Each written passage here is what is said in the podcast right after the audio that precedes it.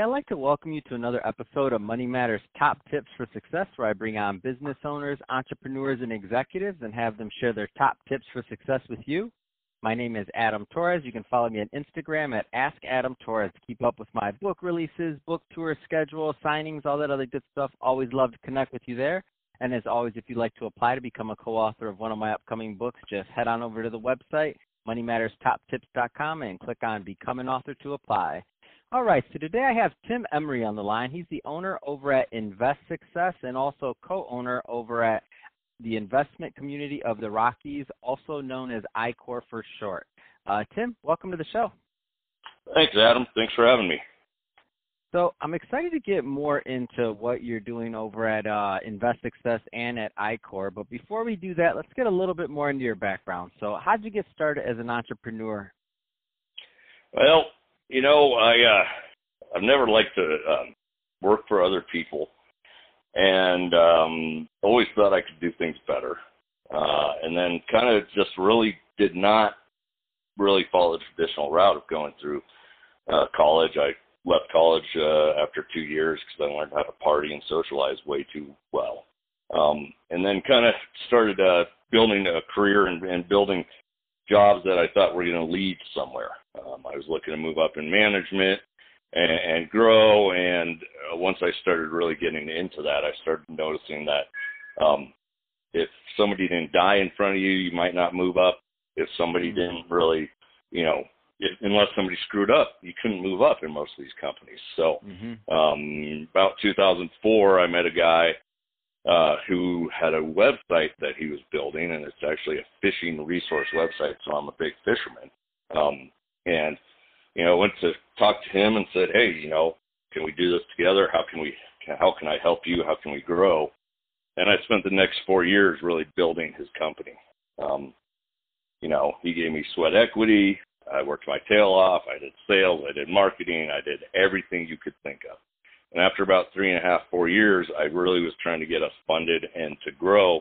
And I kept bringing in potential, you know, money partners, and he just wouldn't take them. He just wouldn't follow up, wouldn't want to do it. So I finally figured out mm. that he was just an entrepreneur who was not going to let anybody else take his baby. Uh, um, so worked for him, you know, for four years, built one company, and then I went to. Uh, I've been in real estate since '04, so I, I had my license as well. So I always stayed in that. And then a, a good friend of mine said, "Hey, let's build a property management company." And this was 2011 and 12, 10, 11, and 12, when real estate market was in the dumps. And you know, mm-hmm. in Colorado, we had or in Denver area, we had 33 houses, 33,000 houses on the market. Wow. And we couldn't sell anything, so we built a property management company. Uh, I spent the next four years building a property management company from basically 20 properties to 220.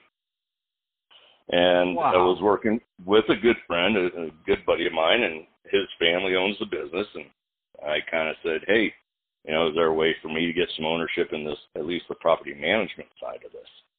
And a couple months later, I saw an email on his desk while I was helping him that said, this Jim thinks he's crazy. Mm-hmm. so that was a pretty eye-opening uh, thing saying, you know, all right. Uh, about the same time, the way I built that property management company was I uh, attended a, a networking event here in Denver called the John Fisher Breakfast Club, and it meets the second Saturday of the month at eight at, back then it was 6:30 a.m. and it was packed and it was just full of investors of all sorts, and really after four or five times I finally had the you know somebody came up to me and said, "Hey, will you uh, manage some properties I don't want to manage because they're in a different part of town?" I said, "Sure." She gave me ten properties, and we were off to the races. Um, wow! And yeah, so it was a great networking event, and it really brought in about fifty percent of our business. Um, we didn't do any marketing. We didn't do any. We didn't do any paid marketing. All we did was referrals. Um, and then, so after I was doing that, um, you know, unfortunately, the guy who led it, his name is John Fisher, uh, got diagnosed with uh, stage four lung cancer in mm. um, the, in the end of 2015 or the summer 2015, and he passed away in September of 2015. Mm. Um, and I didn't know what was going to happen. And all I at that time, all I wanted to do was keep the Breakfast Club going because it was such a good lead for, referral for us. Well, I sat down with John's right hand man and said, "What are you going to do?" And he looked at me and just kept shrugging his shoulders. I said, mm-hmm. "Okay." And he's like, "Well, tell you the truth, I want to go to seminary school and I want to serve, and I don't know if I'm going to keep it going." So that's I saw the opportunity there. So I called John's widow. Uh, I asked to meet her, met with her, uh, gave her a proposal to buy the company, um, and and the main business was you know it, it was uh, it was the marketing group or the networking group, but it was also a coaching mentorship program on teaching people how to fix and flip real estate. Mm-hmm. And I said, "Can I buy this?" And she said, "Sure." Uh, made a great deal, uh, really um, favorable to me. A little cash out of my pocket, uh, long-term royalty payment system, so I don't have to pay every month. It's not like a mortgage, and we were off to the races. Um, so, you know, fast forward, you know, a, two years later, um, ICOR, which is the investment community of the Rockies, came around. They called me and asked me if I would buy it because they needed some uh, a real veteran leader to take it over. And I looked at the numbers and said, okay. Uh, worked out a pretty favorable deal, so not much money out of my pocket again. And, I took over that program with a, another partner as well. So now here I am, you know, four years later, um, working our tails off, but seeing the light at the end of the tunnel because ownership is great because someday somebody else can work for you and you don't have to work and you'll still get paid. Wow, what an amazing story. What I love about your story is that like you have so many um what some people I don't like this term when they say false starts like you get it started, you get it started and then you have to start over. And cuz I don't think you ever start over. You always you always your own person, you always learn from the experience, you move forward. And then in a perfect world, um you're able to build on those past experiences and move to another level, which you've obviously done and it's mm-hmm. interesting because as we um, um, for the for the people listening, we in our I always do a pre-call warm up, and Tim and I, Tim saying, "Oh, so what do you do?" And I said, "Well, I do this podcast," and he kind of laughed at me, and he's like, "Okay, what else?" And I'm like, "Well, that's what I do," and then I said, "Well, I don't know how or why, but I've been very lucky." And uh, Tim Tim's like, "No, you haven't been." He's basically called me out and said, "No, it's, there's always something happening." So I have to so I have to call Tim out and say, obviously, and you didn't say these words by the way, but there wasn't luck here. Um, this is really a matter of you building um, your reputation, your brand, you know how you conduct yourself in business. Like, there's, it's not an accident that um, somebody would allow you to um, to carry on their husband's legacy. Um, it's not an accident that you were able to kind of move the way you have been, and that a company like ICOR, who wanted veteran leadership to come in and buy them or to take it over. I mean, these by definition, these companies were big groups that you know had plenty of people in them that could have been potential, um, let's just say suitors, because just by the nature of the business, I mean, there's hundreds of members. So, um, super interesting there. Um, I want so there's some younger people listening, Tim, um, and I want you to comment, if you will, on just what you, how you go about, um, or how you would recommend they go about in terms of starting their career and kind of navigating some of these past these these um, um, pivots, if you will, because somebody else that wasn't Tim might have been really upset at the at the first business or the second one after building somebody else's business for four years. Instead, you took it and you made it a better situation and took that experience and moved on. So, what kind of advice to circle back? What kind of advice do you give to that new college grad, or they maybe they didn't go to college, they just went right into the workforce about some of these pivots they're going to be facing? Well, you know, I think a lot of it is uh, opening your eyes to opportunities. And um, you know, being an entrepreneur means you can do about anything you want, um, and not being afraid to ask. Uh, the the big key is not don't be afraid to ask for help. Don't be afraid to ask for money. Don't be afraid to ask for you know advice. Don't be afraid to ask anything because that's really uh, where it goes. Um, you know, we see so many salespeople in this day and age that can't sell, and, and whenever I get somebody in that says they've been trying to sell. I said, well, did you ask them to pay you? And they go, no. I'm like, well, then how do they know? How do they know they want to pay you? You know, if you don't ask, you got to ask and ask those questions and and you know just really keep your eyes open for for that opportunity. But if you don't ask, it's not going to come. And you know, I believe you know I I've listened and read a lot of Earl Nightingale, uh, which sorry, the youngsters in your group will have no idea who, who Earl. Oh Nightingale yeah, they do. Oh yeah, Oh, YouTube, so. YouTube. Earl Nightingale's everywhere on YouTube. Come on, God, and if you're so. listening to this and you don't know who that is, you better uh you better Yeah. Google him. He's got plenty of YouTube stuff. Yeah, talk about a good voice. He's got twice a better voice than me, and I think I've got a good voice. I'm terrible But- compared to both of you. Go ahead though. but you know, I still have in my wallet, uh, you know, a, a business card from 2004 that says I'm going to retire in 2028. So, uh, I mean, and that was in 2004. Um, and I'll tell you what, until about three, two, three years ago, I didn't believe I was going to retire in 2028. Um, but now, uh, seeing what I'm building, seeing what I'm doing, I can definitely retire in 2028 because uh, I'm building enough uh, income generating assets between businesses and real estate that I will be able to retire. Uh, I won't quit working, but I'll be able to take off a week or two every other month and go somewhere, stuff like that. Mhm. Let's um let's switch it up a bit. I want to get more into what you're doing over at ICOR and Invest Success. So you gave us some overviews of what they were. Um, can you get a little bit more specific so that the people listening um, can follow up if it meets something that they want to learn more about? Yeah, yeah. So Invest Success is, is really a unique coaching mentorship program. I have not found anything like us in the country yet. Um, it is a fully hands-on one-year mentorship where we actually take you through the process of fix and flipping a property and learning the basics of real estate. And it's hands-on. Um, it's very localized as well. So um, we're, we're in Denver, uh, and we also have coaches in northern Colorado and Colorado Springs. Um, and I took, just expanded to those two regions uh, because I finally found somebody that I could trust, that has good moral ethics, and, and will take care of people the right way. And it's really hands-on teaching. We meet at a person's, uh, one of our students' houses twice a month. That's being flipped. So no frills. Sometimes the house has no heat. Sometimes it has no AC. Um, nothing special, but you get to see the process of how the flip is going.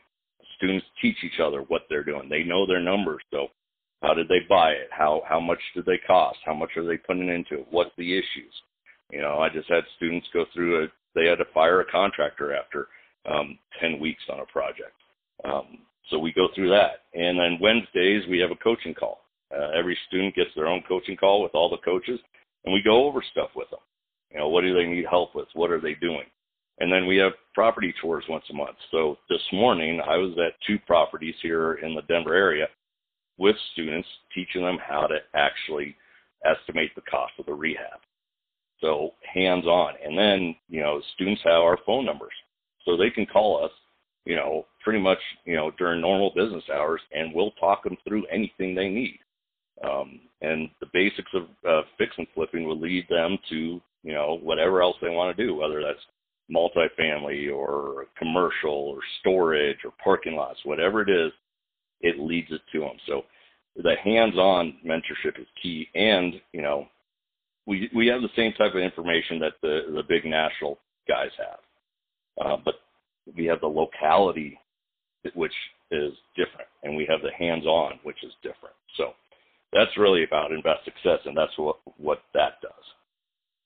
Wow, that's uh that's amazing. Um it's more than a program, it's more like an apprenticeship.